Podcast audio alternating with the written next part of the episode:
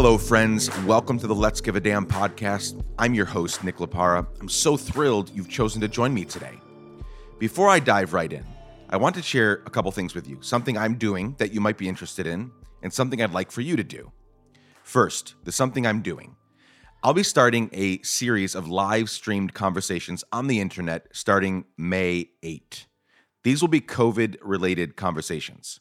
I'll be talking to some amazing humans about how they're surviving this quarantine, what they're making and or creating, and what they hope to change, what they hope changes as we begin to find ways to go back out into society and so much more.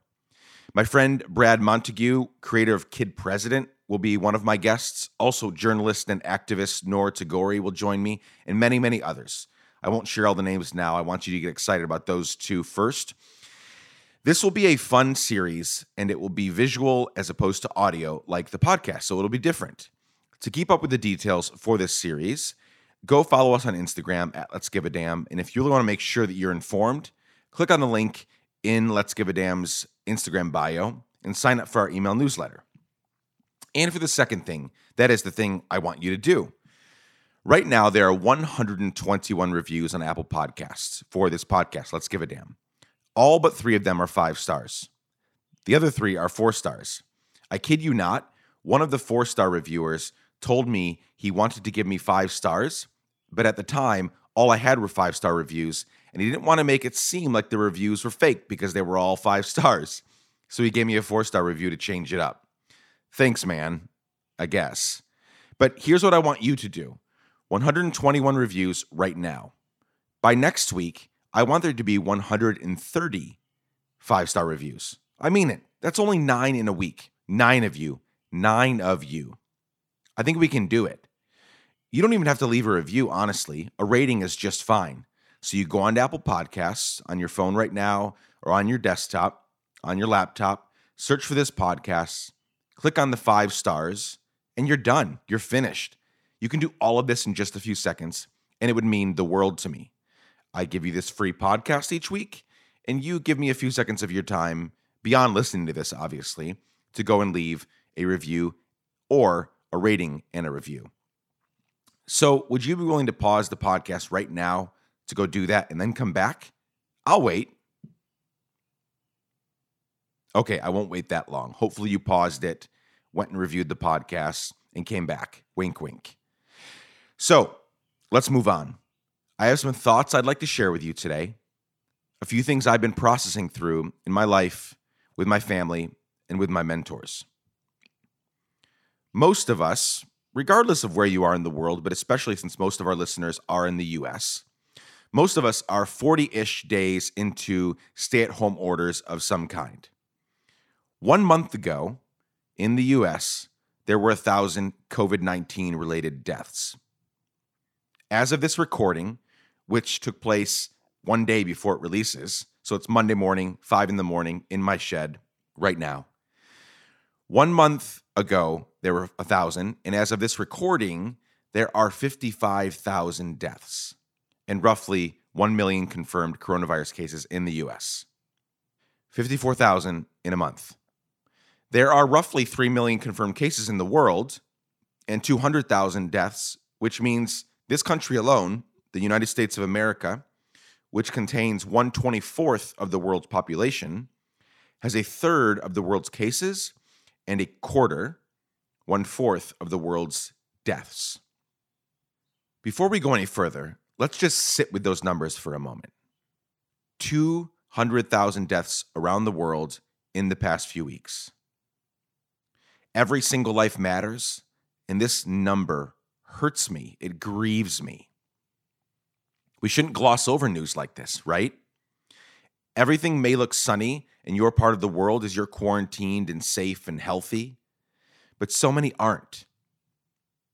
I'm not trying to make you feel bad for that. If you're safe and healthy, fantastic. I wish that on you and everybody. But if you're safe, healthy, and religious, I hope you take time right now to thank God for caring for you. Don't take that lightly. So many are not like my friend Brendan, who is a nurse in Seattle, and he got called to New York City a couple weeks ago to serve for six weeks, 12 hour shifts, seven days a week as a nurse in New York. He's not safe and healthy right now. Well, hopefully he's healthy, but he's not safe. So if you're safe and healthy, thank God. And if you're not religious, but you are safe and healthy, thank whoever and whatever you want to thank for safety, but be grateful. Gratitude is important right now, my friends. Yes? So if you're looking at the news and you live in the US, if you know what's going on right now, you know that some states are beginning to open up in the next few days and weeks. Georgia has already opened up to some extent. They've even opened up hairdressers and tattoo parlors because those are essential businesses. I know in my current city of Nashville, they've begun a four phase reopening, a slow reopening, which will take place over the next two months. I think it's a smart plan. I know that people need to get back to work and that businesses are failing at an astronomical rate and that 20 plus million Americans are out of work. I understand all of that. It's all tragic, right? And so I like Nashville's four phase reopening that will take two months to complete. And I won't use this time to comment on what I think about the state's reopening for two reasons. One, I'm sure to piss off half of y'all. And two, I'm not an expert. So I don't want to venture into territory that I don't know that well. I have my thoughts, but I could be wrong and probably am wrong in some ways on this topic. So I'll leave it up to the experts and I will just pray. I will pray that we don't have a resurgence of virus and people being infected by the virus. Regardless, it won't take long before people are out and about, right? That is that is for sure. Before some businesses open up, before more people start heading back to work, and inevitably they will forget about what they've felt, about what we've felt, about what we've learned during this time, and about what we want to change moving forward. I hear lots of people talking about how they can't wait for things to go back to normal. You've heard this, right? I don't know about you, but I'm not. I'm not. I don't like what we had. I don't want to go back to normal. What I do want is for us to build something better, something bigger, something that includes more people. I want to build our future normal to be much different than the one we had a month or two ago. So, because two months ago, our planet was experiencing, I'm just going to bring up a few things that two months ago, things are drastically different now, and I don't want them to go back to that way, right? Two months ago, our planet was experiencing massive amounts of climate change. People knew it was bad. You knew it was bad. Everybody knows it's bad. Everybody knows we're in a really bad situation and that cli- our climate crisis is speeding up. So people knew it was bad, but they didn't want to change it badly enough. That was evident in behaviors. Not still driving as much as they wanted, and still not composting and recycling, and still buying clothes from wherever, and still supporting businesses and and uh, organizations that were harming the environment. Right? We, we we can know something cognitively, but not make change, and that's what was by and large happening in the world. So we knew it was bad, but we didn't want to ch- we didn't want to change it drastically enough to change the way that we were living. This virus has caused us to stop, right? I've talked about this a little bit on the podcast. To clear the streets, to let Mother Earth breathe for a little bit. Pollution has disappeared in many cities. There, there are photos in India Cities that have not been able to see the Himalayas for decades, now they can see them. Even if you look at if you look at the the Los Angeles skyline right now, it's so much clearer. I talked with my friend Paige in LA the other day. She said everything like everything, breathing is easier. The skies are clearer. Friends, animals are coming out of hiding in tourist spots. There are photos and reports from national forests and national parks and different places around the US and the world where animals are coming out of hiding because there aren't people there all the time. This is their earth too, right? And I hope climate scientists will be able to tell us over the next few months just how good, how great this break was for the earth. And there are other injustices and shitty things that have been exposed during this time. Income inequality is screaming very loudly for us to check it out and make some changes, right? We are one of the wealthiest countries in the world. And yet, most American citizens could not survive a $400 surprise bill. We're one of the wealthiest countries in the world. $400 would break the bank for most of us. At the same time, a handful of billionaires in the US increased their net worth by $204 billion since this pandemic started. How is it that 26 million people are out of work right now? Think about that. 26 million people. We're talking numbers that we've not seen possibly ever. I'm not an economist, but definitely not in your and my lifetime or in our parents' lifetime. 26 million people out of work. And yet, the wealthiest people in our country, the billionaires, their net worth has increased by 200 billion in the last 30 to 40 days. The income disparity is very, very apparent right now. And how about healthcare? Healthcare. I know some of you don't want to talk about this. This I get some very heated conversations about healthcare with people that I love, people that I appreciate, people that I respect. But how about healthcare? Senators, governors, our president try to convince us that most Americans are happy with their employer provided healthcare. But we just saw 10 million Americans that represent millions more if you add their partners and spouse or their partners and their kids in there. 10 million Americans, 10 million American workers lost their insurance in, in a matter of a few days. They don't have insurance right now. And I can't imagine going through this pandemic without health insurance. Can you imagine that? Maybe that's you. Maybe you're you're shouting at the at your earbuds right now or your headphones or in your car. That's me. I lost insurance. 10 million Americans in the wealthiest country in the world lost insurance during a pandemic. That would be fucking scary. And maybe you're scared. And yet, millions are doing that just right now. They're going through this pandemic, no insurance. And you might be asking the question well, Nick, there's no way that people would be charged if they had to go to the hospital for coronavirus, right? For the COVID 19. There have been people that have survived the coronavirus and have started getting bills already for $25,000, $30,000 for a hospital visit that saved their lives from this invisible virus that they got, that they were infected with. Friends, we need a massive healthcare revolution. Yes, Again, we can argue about what that looks like, but we need one. We can argue all day long about whether or not we need a universal basic income, right? Speaking of which, my next podcast guest is the incredible Annie Lowrey, who wrote a fantastic book called Give People Money.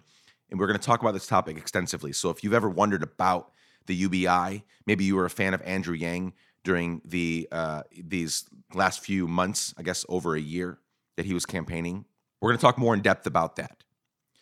But we can talk about and argue about universal basic income. We can argue about uh, housing as a right. We can argue about minimum wage. We can argue about a ton of other things, but you cannot fuck with people's health.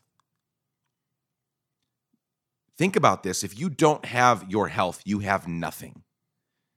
You, you could even not have a job. You cannot eat for a little bit. Like you cannot have a bunch of different things go wrong, right? You can live on the streets. I know some very amazing people that I would love to get out the streets, but that are healthy and they are uh, some of the kindest, uh, most amazing people I've ever met that are homeless, right? You don't need a home. I, I personally think housing is a right, but you don't need that to live. You can survive. But if you don't have your health, you don't have anything. And in this country that that says it loves its citizens so much, here's what we need to do. We need to consider some sort of universal health care, if this country loves its citizens so much, as much as it says she does, then it's time to consider universal health care or a single payer health care system or something better than what we have right now, where tens of thousands of people go bankrupt every year in the US because of medical bills. Not irresponsible spending, not failed businesses, medical bills. That's evil. I don't know what else to tell you. If you don't think that that is evil, I don't know what else to tell you.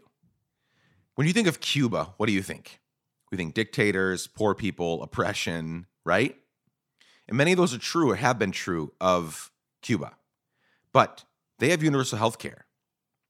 Let's quickly look at the numbers.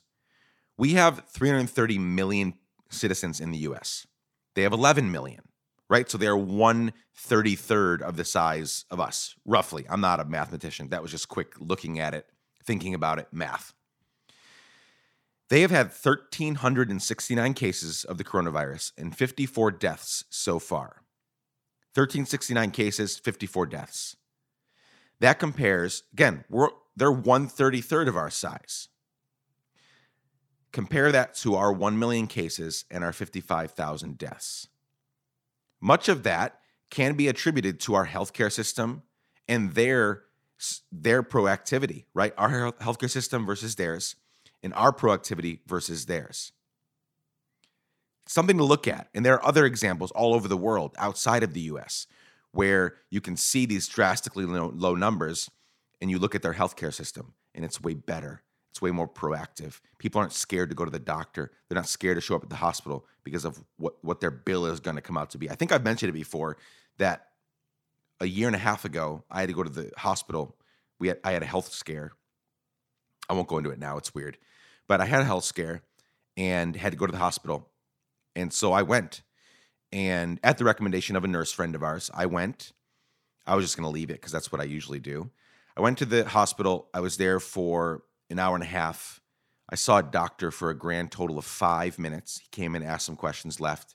Did not get any meds, did not get prescribed anything. The things they prescribed were over the counter things that I could grab at Target or Walgreens or whatever. And so hour and a half, five minutes with a doctor. Um, I got a $3,500 bill a couple weeks later. Fought it for a while because that's ridiculous. Ended up with, I think, $2,000. They knocked off $1,500. That's insane, friends. All I'm saying is with this, with climate crisis stuff, with income inequality, with healthcare, I just want us to think about some of these injustices or problems that have come to the surface now more than ever. We're seeing them very glaringly, very apparently. And friends, I'm not shitting on America here, okay? Okay, maybe I am just a little bit, but here's my motive God honest truth. I'm trying to call us to do better and to be better in this next era of our country, in this next normal of our country. I don't want it to be the last normal like it was before. And here's why I think I can, at least a little bit, shit on America. The great James Baldwin said, I love America more than any country in the world, and exactly for this reason, I insist on the right to criticize her perpetually. When you love something, when you love someone and you want to see them get better, you can constructively criticize. And that's what I'm trying to do. I am not someone that wants to put out, point out problems and then not help create solutions. I hope you know me enough after 140 podcast episodes and with seeing me on social media and seeing all the things that I'm trying to do. I hope you know that I'm not just trying to display the problem and then not offer solutions or not be part of the solution at least, right? And I'll be honest with you, I don't love America as much as James Baldwin did. I lived overseas for a good chunk of my life, and I've been on almost every continent and in dozens of countries. So I have a, a, kind of a bigger global worldview, and I love America, but I don't love it more than any country on earth. But I love this country enough to know that she can and should do and be better. We all know this. Friends, we get to be part of the change. Okay? Here's the hopeful part of that last rant that where I just was pointing out these glaring injustices that are happening. We get to be part of the change. We get to lead the change. We get to help others give a damn. We don't have to wait for permission. There is no rule book. We just need to go out and try and try and try again. I've been trying to continue to give a damn throughout this entire quarantine. It's been interesting, it's been hard, but it's been very worth it.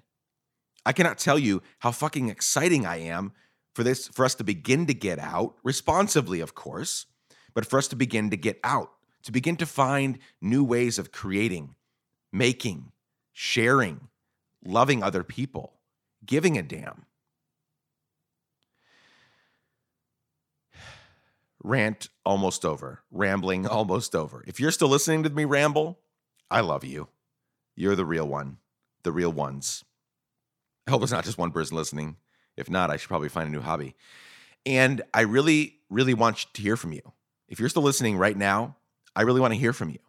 DM me on social media, shoot me a message, hello at nick, nicklaparra.com or hello at let'sgiveadamn.com. They'll all get to me. I want to hear how you're doing. I mean it. I want to hear how you're doing. I want to hear what you're excited about. I want to hear if you're feeling great or shitty. No judgment from me either way, because both of those feelings are very valid right now.